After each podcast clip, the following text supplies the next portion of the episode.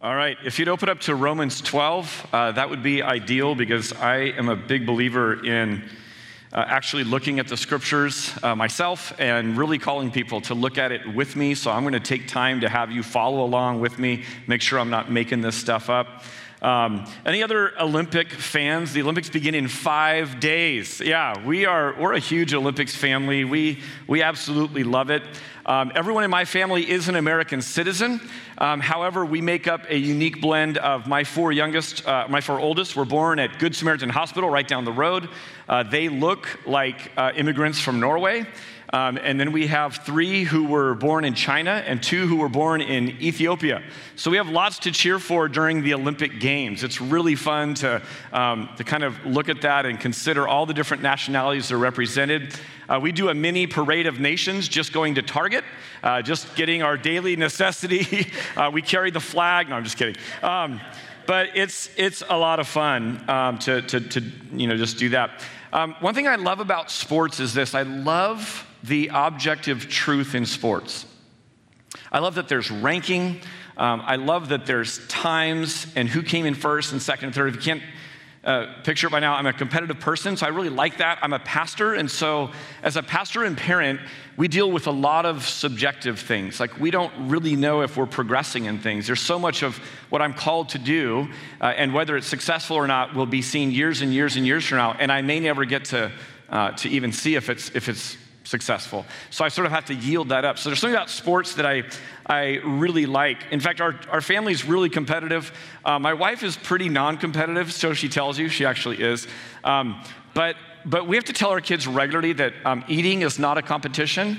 Um, brushing your teeth is not a speed thing uh, to compete. Um, one year I made the mistake of like really making a huge deal of who picked the family Christmas tree. And for years it became this giant competition of who would pick the tree. And my wife at one point is like, you got to turn this off because this is getting bad. So we kind of turned a competition into everything around our home, and it's not always a good thing.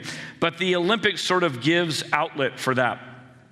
So my sport was, was swimming growing up. And I love that my mom is here. My mom is here in the third row. She lives down the street. And uh, not many people come and watch the swimmers, like four people. So she was one of four people who witnessed my swim career at Prospect High School. Um, so she can vouch for, for all of this. You know, the hardest part of swimming for an Enneagram 7, if you uh, follow that at all, these are people who like variety, um, is it is mind numbingly boring to be a swimmer. Um, I warned my kids when our kids got into swimming, I said, here's what you're in for like eight hours of sitting on a hot pool deck for you know 32 seconds of your child getting wet and swimming an event. It's boring for the parents, it's boring for the swimmers to be sure. Uh, the only variety in swimming is the variance in water temperature, um, what kind of stroke you're going to do, and for Pete's sake, there's only four choices, right? And then what lane you're in. These are the only things that, that change in swimming. Um, and here's, here's the rules in swimming jump in the pool, swim to that wall.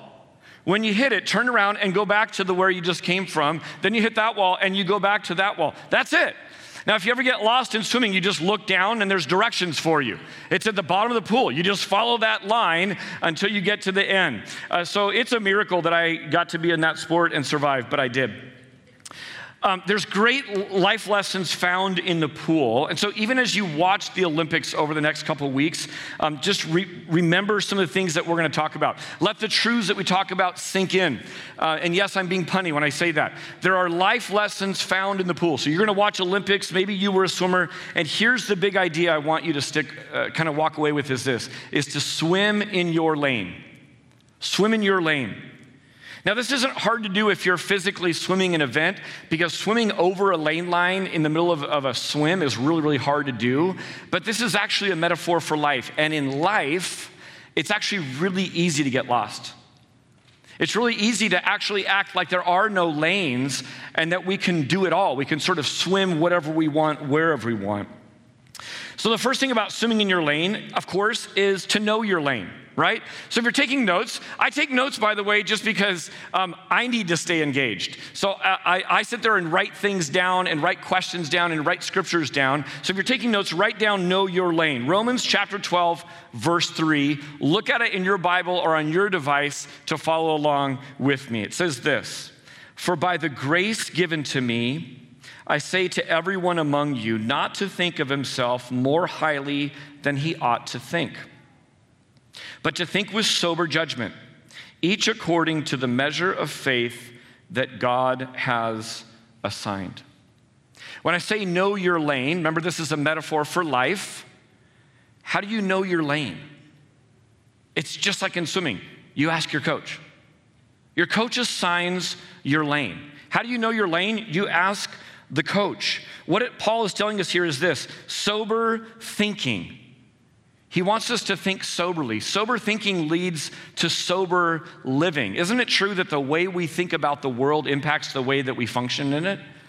And certainly it's true that the way we think about ourselves impacts the way that we act and think and respond and move forward. So, think soberly is the admonition. Don't think you are better or worse than you really are. Instead, the goal is accuracy.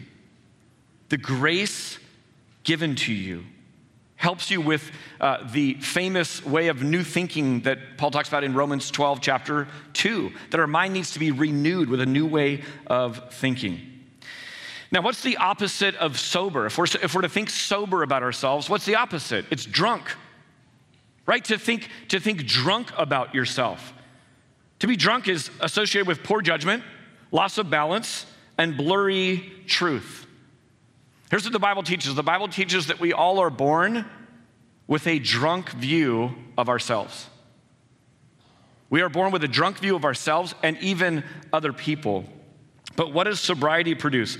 Uh, clarity replaces distortion, and steadiness replaces the idea of being tipsy and reality replaces escape. Man, sober thinking is the goal. And let me just say this up front the flesh is no help in getting at an accurate view of who you are. The flesh is no help in, in getting at who other people are around you. It's the role of the Spirit. So I can say with confidence that every single person in this room and all of you watching at home, hi, um, all of us have huge self importance issues. And generally, people fall into one of two camps, although the reality is we actually vacillate between these two. Now, maybe your you know, choice uh, uh, uh is, is self loathing, maybe it's self exalting. But the common denominator with both of those is at the center is what? The self. So self loathing and self exalting really are two sides of the same prideful coin. In chapter 10 of Romans, Paul has already told us how off we can get when our thinking goes haywire. He says this in Romans 10 2. Just listen. For I bear them witness that they have zeal for God, but not according to what? To knowledge. They have zeal for God, but not according to knowledge. For being ignorant of the righteousness of God and seeking to establish their own, they did not submit to God's righteousness. Man, everyone wants to feel good about themselves. Everyone wants to feel like they're in the right. Has anyone noticed that in our area? You don't have to attach God to it, you have to be religious. Everyone wants to think they're on the right team, that they're righteous. And Paul says, Zeal for God without knowledge leads you to create your own righteousness. Gentiles didn't fare much better. They came after the fact and they had issues as well. So, sober thinking is actually a matter of life or death. You would not know it to look at me now, but I am inherently freakishly good at swimming like a frog. It's called the breaststroke in swimming, and I'm just naturally really good at it. As a kid, I absolutely loved football, and I was really great at football until about middle school. In middle school, all of my friends grew, and I didn't. God saw fit to just hit pause on my growth. And so um, I looked in the mirror and I realized that people that looked like the person in the mirror when I looked in the mirror get broken playing football. And so I wisely chose at Prospect High School not to go out for football. They didn't have a surfing team, which I loved. They didn't have a cycling team, which no one even knew that was a thing back then. But they had a swim team, so I went out for swimming, and sober judgment literally saved my life. An accurate picture of who we are comes from the one who made us. So, part of why I can't get enough of the Bible is in the Bible, he reveals who he is, but he also reveals who we are. Sober judgment comes from looking in the mirror. So, what does the Bible as mirror say about every single one of us in this room? It says a couple of different things. It says we're all the same, and it says that we're all different. The Bible teaches us we're all the same and we're all different. Paul uses our body as a picture for this truth. Look at verse 4. Romans 12, 4 says this For as in one body we have many members, and the members do not all have the same function. So we, though many, are one body in Christ, and individually members one of another. Now, in the old days, there was this stuff that went around with us everywhere called cash right? Paper and metal that we would carry around and use it to exchange for goods. And every single day, in our pockets, in our purses, in our bags, wherever we kept our cash, there was a sermon being preached to us, printed right on paper, printed in metal. What was it? Now, I know some of you are like, immediately, in God we trust. That's point one of the sermon. There's a second one, okay? Here it is E pluribus unum. That's Latin because I looked it up, not because I took Latin. That is Latin for out of many, one. Out of many, one. And the wisdom of that, that is so noble. That comes right from Romans 12. The wisdom of that is all over the place on our money. It's sitting there printing uh, uh on, on there to kind of just communicate to us. By design, individual parts only make sense in relation to the whole. The body certainly preaches that to us all of the time. We are all the same. How are we all the same? Here's what I mean by all the same. As a Christian, we are all the same because we are saved sinners by the grace of God alone. There's no other way in. We're redeemed through childlike faith. There's no other way in. We are joined to one family. There's no other family. So, in some ways, we are all the same. And we're all different. Each one here is uniquely thought up, dreamt up by God, put together by God. Each one of us here is made on purpose.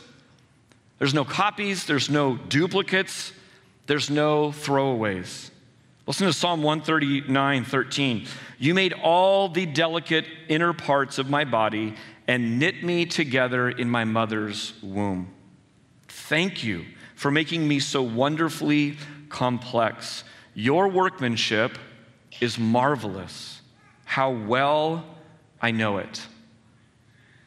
Now, we use that as sort of a, um, you know, maybe that, that God created us, that God knew us before we were named, all those kinds of things. But think about it in relation to knowing your lane. God designed you on purpose for a specific reason. Know your lane. Same body, but you differ as much as your calf muscle, as much as your spleen, as much as your eyeball. So as we look around, we pay attention to that. So, what's true of individual Christians is also true of churches. You are a gift from God, Christian. You are a gift from God, Calvary. And God gives you gifts. What if we just walked around with that truth each morning?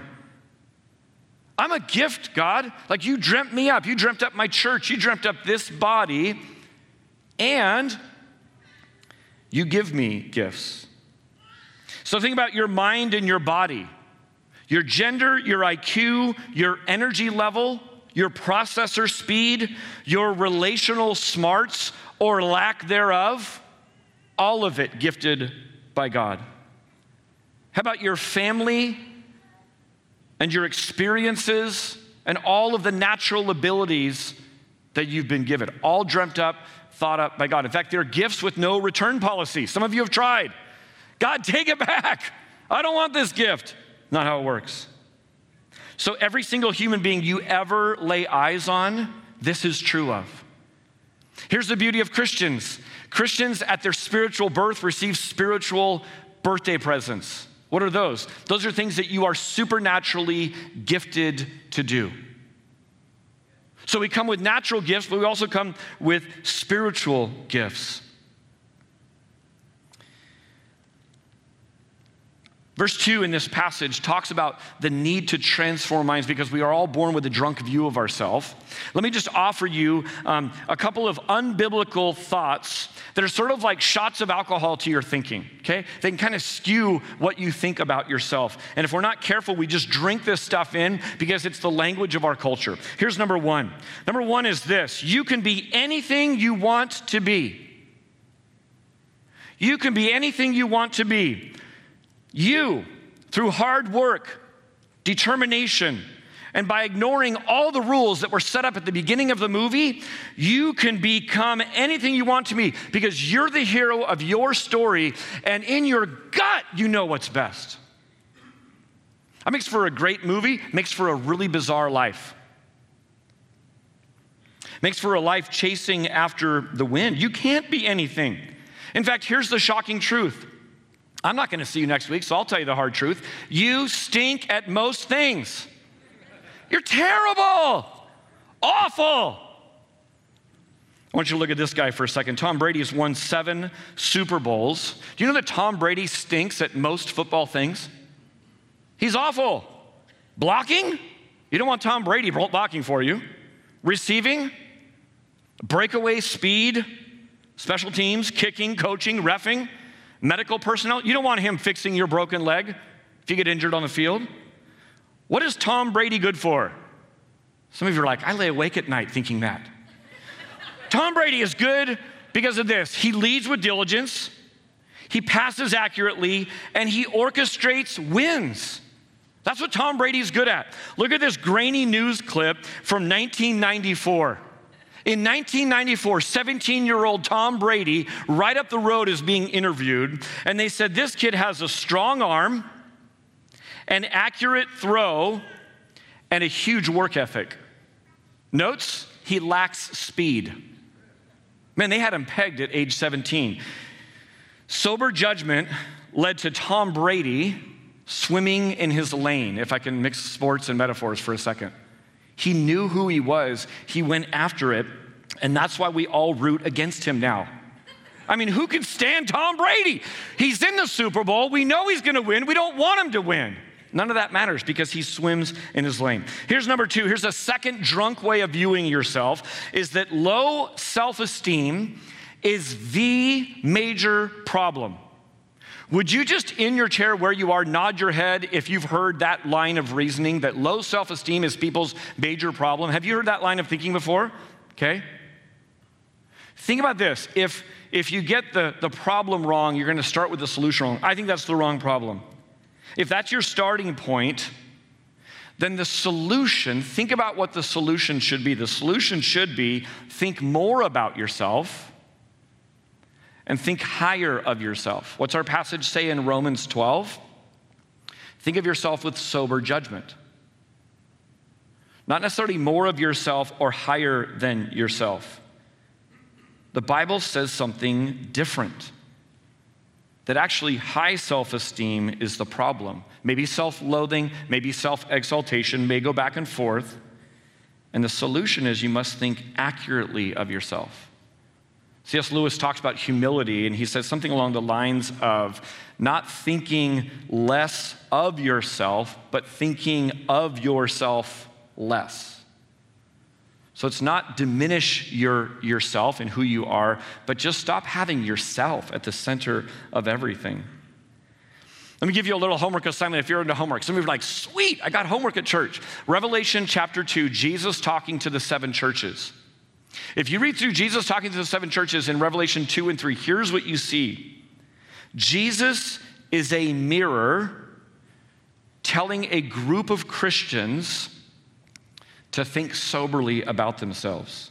Ephesians, you work hard, but you don't love.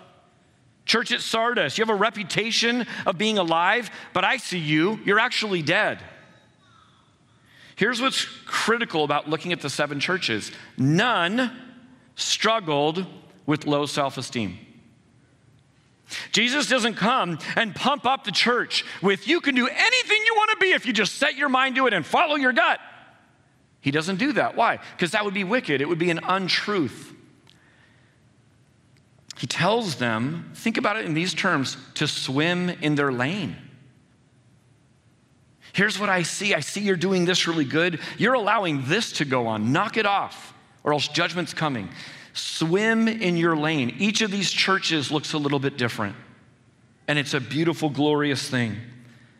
Here's the second thing about the seven churches the seven churches clues us Americans to think collectively in our giftedness and not just individually.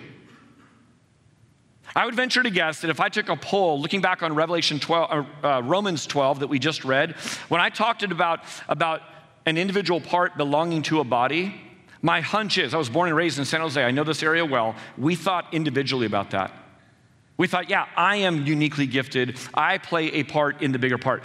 But what the churches of Revelation tells us is this collectively, Calvary Church, you are gifted. God has drawn gifts here. And so to think collectively about our gifted, uh, giftedness, not just individually. All right, so sober is better than drunk. Amen? That was very convincing. That's awesome. Let's try it one more time. Sober is better than drunk. Amen? Yeah. They're like, I think that's the right answer. The Jesus answer is to say amen to that one. Know your lane. Now, guess to the heart of the matter. Here's point two. It's super simple. It's swim. Know your lane and then swim. Look at, look at verse 6 in Romans 12. Having gifts that differ according to the grace given to us let us use them. It's not enough to know your lane assignment. It's not enough to understand all about the different strokes. You must get wet. In 1 Peter 4, it says, each has received a gift. In 1 Corinthians 12, it says that gifts are given for the common good. And here in Romans, Paul says, use them for Pete's sake. Your lane does no good if you are not in motion, so use your gift. Now, I swam as a kid um, at Westmont Aquatics, and so I would go over there and, and swim and do events and all that kind of stuff. And by the time high school rolled around, I almost didn't go out for the team, and here's why. I took a simple math formula of my mediocre social life plus Speedo equals disaster. So I thought, man, you couldn't pay me enough to go out for this sport, even though I really, really, really wanted to swim. I thought adding a Speedo to my life could do nothing but harm. But praise God, I went out for the swim team, made it, and enjoyed four years of doing that. Unused gifts helps no one. In fact, here's something true of the body physically it's true of this body, it's true of the collective church of the South Bay, and that is this that when body parts do not exercise their role, when they do not function in the way they are designed to function, that only makes sense in relation to the whole, it injures the rest of the body. It actually becomes a burden to the rest of the body. Isn't it true in this church? That there are things that aren't functioning and people that aren't functioning in a healthy way. And because of that, the rest of the body has to take up the slack. You put too much strain on that, and eventually that body who's trying to play two positions is going to get injured, frustrated, burned out, and then quietly leave saying God called them somewhere else. Danny didn't forward me any emails. I don't know specifics. I just know church. I know it's true in my church. Calvary, what is your lane? Where have you been? One of the things I think Christians ought to be really good at is listening to their life. And I love that video that people are moving. It has to be God calling you to Texas, right? I mean, if you live in California and He's calling you to Texas, that young couple must be listening to the Lord. I love that. That's good stuff. Maybe the wisdom would say, Oh, you're pregnant. Don't go do it now. It's COVID. Don't go do it now. Nonsense. The Lord is calling me. He'll make it make sense as I obey. Calvary, where have you been? There is a long, rich history of ministry from this church. Praise God for that. Celebrate that. Look back on that.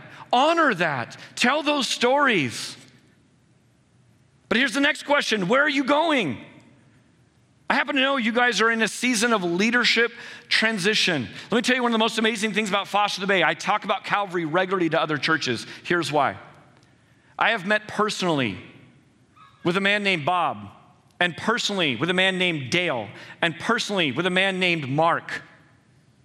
Foster the Bay came into this church because really the heart of Monica Bush was the gateway. But then Bob grabbed hold of it, and that baton was passed to Dale, and that baton was passed to Mark. That is a remarkable story that this church has continued that. It's so common for new leaders to come in and just sort of wipe the slate clean and not be interested in what was before. So, Calvary, where have you been? Where are you going? And how do you fit into the greater Bay Area church? I think churches can get so locked into where they are that they miss the bigger picture. They never go to the grander family party. And I think churches can err the other way, always looking at what is every other church doing, missing their lane, missing the stuff that's for them. I don't have the secrets on what the balance is, but I know those are two pretty big ways that we can falter. God will teach us if we seek Him first. All right. So, swimming is better than sitting. So, get moving and stay moving. Here's number three. Number three is stay in your lane. It's one thing to know your lane, it's another thing to get in the pool and start swimming. The third thing is to finish the race, stay in your lane. Do most what you do best, is what one of my profs at San Jose Christian College used to say. Once God calls you forward, persevere and remain faithful. A friend of mine asked about a next ministry position. He said, Do you think this position or this position fits me best? I really respect your, your input. I said, I don't have a clue. I barely have a clue for my own life. Here's what I know Seek first the kingdom of God, and all these things will be added, added to you. God will tell you. I hope most that you are called by God to it. Because whether it seems like it fits on the front end or seems like it doesn't fit on the front end will be irrelevant about nine battles in. Nine battles in, you'll be so tempted to quit and give up that all that will matter is was I really called to this or not? And if you were called to it, that's your lane. Keep going, press on, keep swimming. Verse six again, let me just reread it. Listen to this list of, of, of gifts and not just the difference, um, but, but some unique things Paul says here. Verse 6 having gifts that differ according to the grace given to us, let us use them. And now here's the gifts. Ready? If prophecy, in proportion to our faith. If service in our serving, the one who teaches in his teaching, the one who exhorts in his exhortation, the one who contributes in generosity, the one who leads with zeal, the one who does acts of mercy with cheerfulness. Do you notice Paul isn't just listing gifts, but he's exhorting various members to activate their gifts for the good and health of the whole body? He also gives some qualifiers, some modifiers. I've had these sort of bolded so you can kind of see. Why does he do that?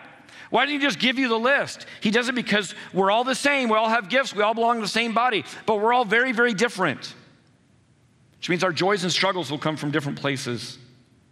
Each gift comes with a warning. You will be tempted to stop or switch lanes midway through. Some of the gifts he simply repeats, right? The gift of service, then serve. Teach, teach. Ex- exhortation, then exhort. I think the reason he does that is this He's saying, don't stop because no one thanks you anymore. Don't stop because people don't applaud or recognize your giftedness. Develop your gift and then go hunt for ways to use your gift. But for others, he points to specific ways it can go wrong. I think there's a warning for us here. And again, think individually about this, but also collectively. Is there a unique role that Calvary holds in the greater Bay Area, South uh, Bay Area church? Prophets, he says, in proportion to our faith. Prophets, don't add yourself to what God is telling you. Let it be the pure message of God. Those who contribute, do so generously, or another translation says sincerely. Don't do it with mixed motives. Leaders, are to lead with zeal or diligence. Why is that given? Because if you lead in business, if you lead in the home, if you lead in the church, you will be tempted to quit, to chuck it all, to say, I'm done with this race, get me out of this lane. To the merciful, you are to be sensitive to the needs of others. Act with cheerfulness and not with resentment or begrudgingly. Isn't it so easy to get proud or complacent in our gifting? Complacent because we just think, oh, this is just what I do, this is, this is my lane, and we can kind of begin to coast. I think that staying in your lane actually takes fierce intentionality. Let me take you back to the last Olympics, Rio Games. Remember hashtag Phelps face? This gave, this gave new meaning to putting on your game face. What was happening is this he was back in the green room, focused on his race, listening to his tunes, and right in front of him was his rival, Chad le Clos. And he was sort of dancing around and sort of mocking Phelps. You know it's big when it becomes an emoji, right? If you can Phelps face your friends on your phone, that's a big deal. Later in the pool, Phelps kept his eyes straight ahead while his rival took his eyes off of the lane he was in and literally watched Michael win gold in the 200 meter butterfly. I mean, is that not a lesson for us right there, church? I know I'm telling you two things. Look around, see how you fit in the greater Bay Area church. Know your lane and swim in it. Stay in your lane, Calvary. God gives specific gifts to specific people to accomplish specific tasks, and He gathers specific gifts to specific churches to accomplish specific tasks. You already know this, so I'm just a sibling in Christ reminding you of the obvious. This will take fierce intentionality, tons of work. One of my favorite definitions of a disciple came from teaching through a book some years ago. And our church came up with this that a disciple of Jesus gives himself or herself to what God is saying and then lives out what he finds. I don't just mean reading the Bible, although that's a vital, of course, part of it. But when you give yourself to say, God, what are you saying in this moment? It means we look back at where we've been. It looks where we're headed. It looks like, God, what have you gathered here in our church? So finishing is better than starting. Get going and keep going. All right, let me drive this home for Calvary Church of Los Gatos. People don't know this, but high school swimming is actually a team sport.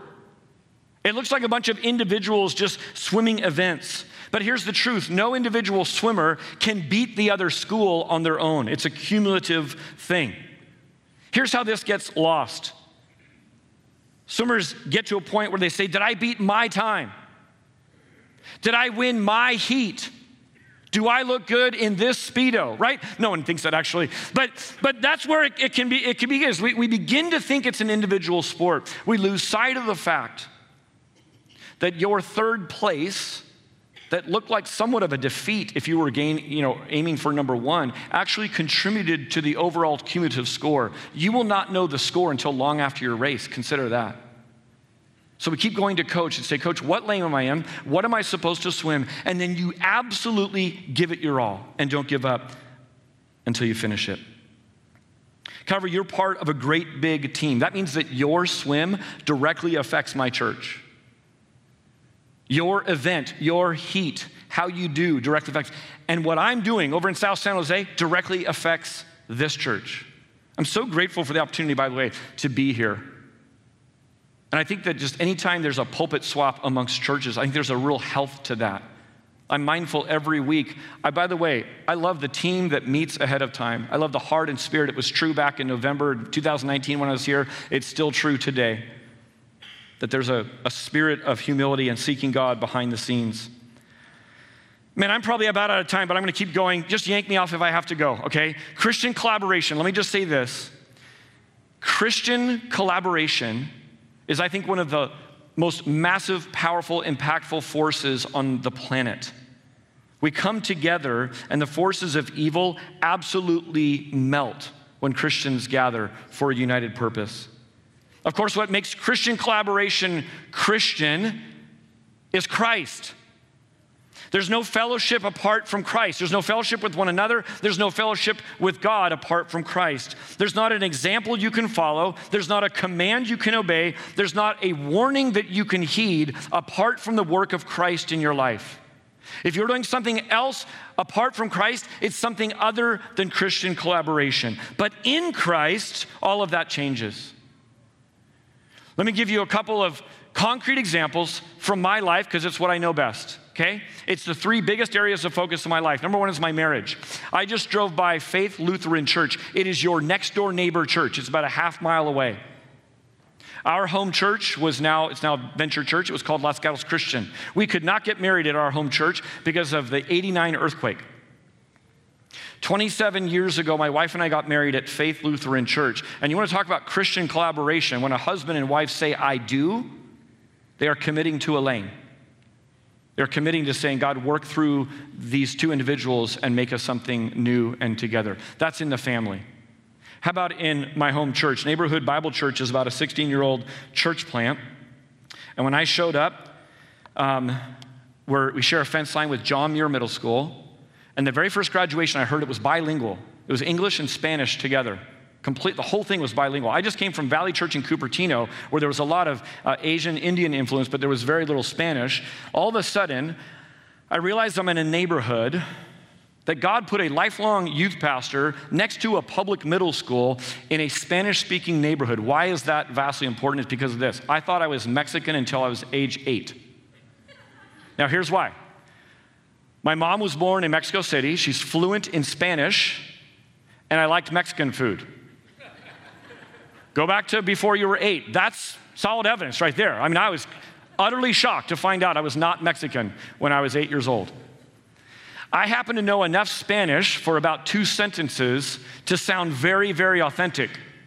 So, as a church plant, I had nothing to do but meet the neighbors. I would walk around and talk to neighbors. I would speak Spanish to them. They would come. They would last two weeks. They'd say, Pastor, you've been so kind, but we cannot keep up with the language. I say, I get it. When I go down to my family in Mexico, it's exhausting. I can't do it either. So I began to pray from year one God, supernaturally gift me with Spanish because I don't feel like learning it. Or bring me a teammate who speaks Spanish.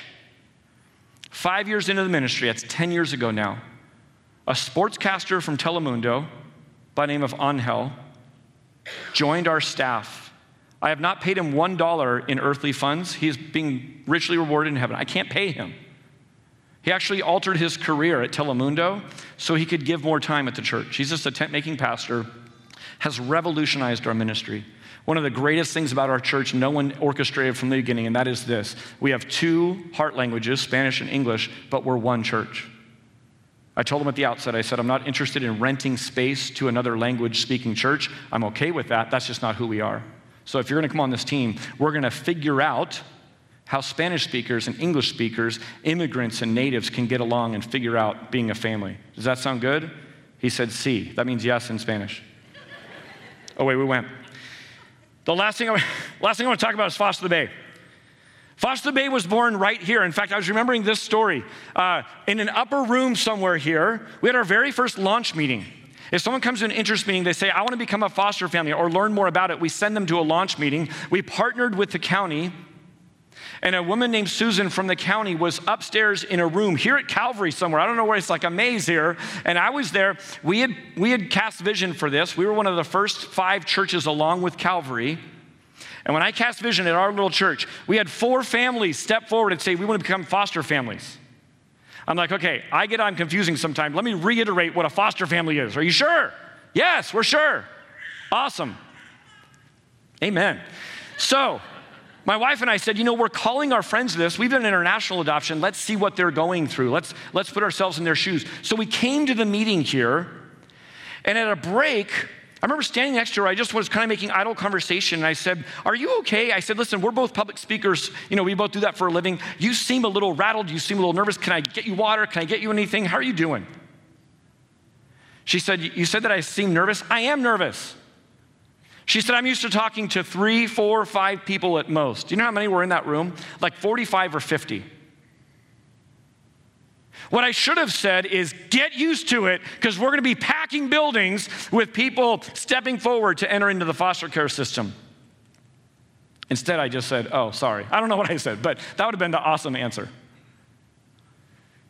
Foster the Bay was born, and our tagline reiterates, it preaches the sermon I'm talking about a church for every child. That tagline represents that this is a team sport that we're involved in. In fact, if you think about it, a non church, Foster the Bay, is swimming in Foster the Bay's lane, which is to come to churches and say, Church, raise up a foster family in your midst. And if every church in the Bay Area were to do that, we'd have a long line of gospel motivated, government approved people who are waiting to receive children, babies, teens into their home with the love of Jesus instead of the current reality. What's the current reality? It's exactly the opposite. A long line of needy babies, children, kids, and birth families waiting for someone to give their kiddo a safe and loving home while they try and get their life figured out. Man, there's so many cool stories I could tell you, but I'm going to stop now and just point you to a video. Here's the exciting thing. Uh, four days ago, this is really recent, four days ago, uh, we had to change our name after six years of being Foster the Bay and being very invested in that. We had to change our name because of this. The generosity and grace of God burst the dam of the Bay Area. And what God has done here in all 10 counties is now exploding out into other places. Uh, in January, uh, we hired a guy named Ryan. He's a pastor in Orange County. And we became Foster the City. And I want you to hear from our executive director, Philip, to hear more about that. So go and hit the video, guys.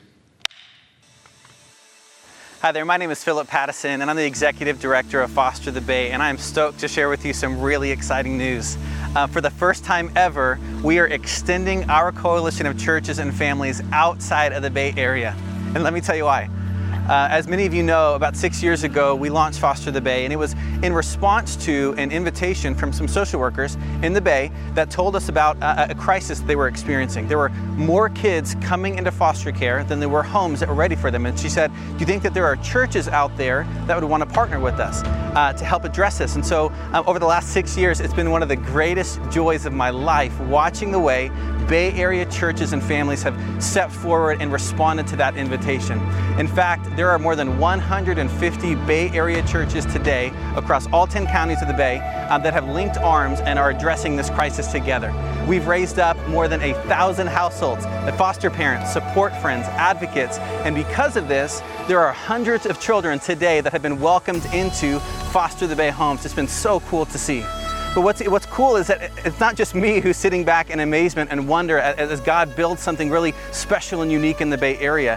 There are actually leaders and churches and families around the country that have seen what God is doing in the Bay Area.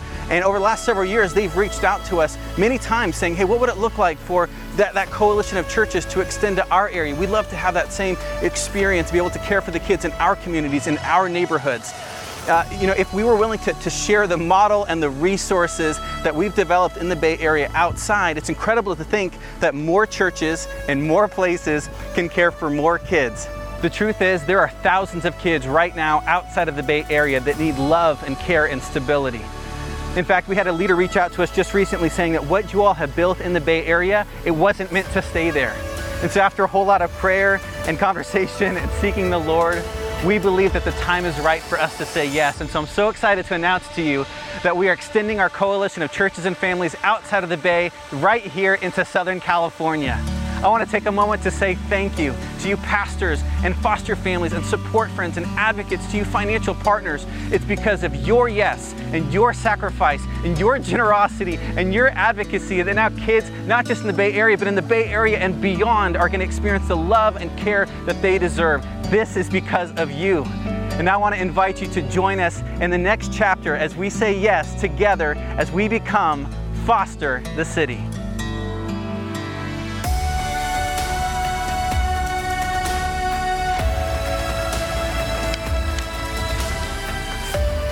Galatians 6 9, do not grow weary in doing good Calvary, I was just praying. I, I, pray for you guys all the time. I ride my bike right by your property regularly. You are prayed for and loved by the broader Christian community. And just saying, God, give me a supernatural love for the people that I will actually look at this morning. And what's the message? The message is this do not grow weary in doing good, for in due season you're going to reap a harvest. So um, I, I hope that you're embracing this time um, as a church and uh, I hold this card because you're holding it as well. Um, if you want to find out more about this, I have a teammate, teammate, Anna, and I will be in the back for, for Foster the Bay. Some of you, um, it's, just, it's just a celebration. Come and say hi. Come and say, hey, we've been a part of Foster the Bay, just wanted to say hi. If that's interesting to you, some of you with the worldwide pandemic shakeup, you're figuring out what is next for our household. What is next as an empty nester? What is next as a brand new married couple? What's next as a single adult? Uh, come and talk to us. We'd love to chat with you. Let me pray, and then uh, I'll step off. God, thank you so much for just your grace in our life, God. I thank you that we can sit here this morning and be reminded that we are loved by the Most High King. God, just the fact that you took an interest in us would be enough, but in your over generosity, God, you, you came to us, you reached out to us, you made us part of your, your very own family. Uh, and so, God, we just we can't say um, thank you enough, uh, but Lord, we, we enjoy getting to rest in the finished work of Christ and with that energy, striving at the good work that you've given us to do. God, thank you for communicating with, with us. Thank you for empowering us. In Jesus' name, amen.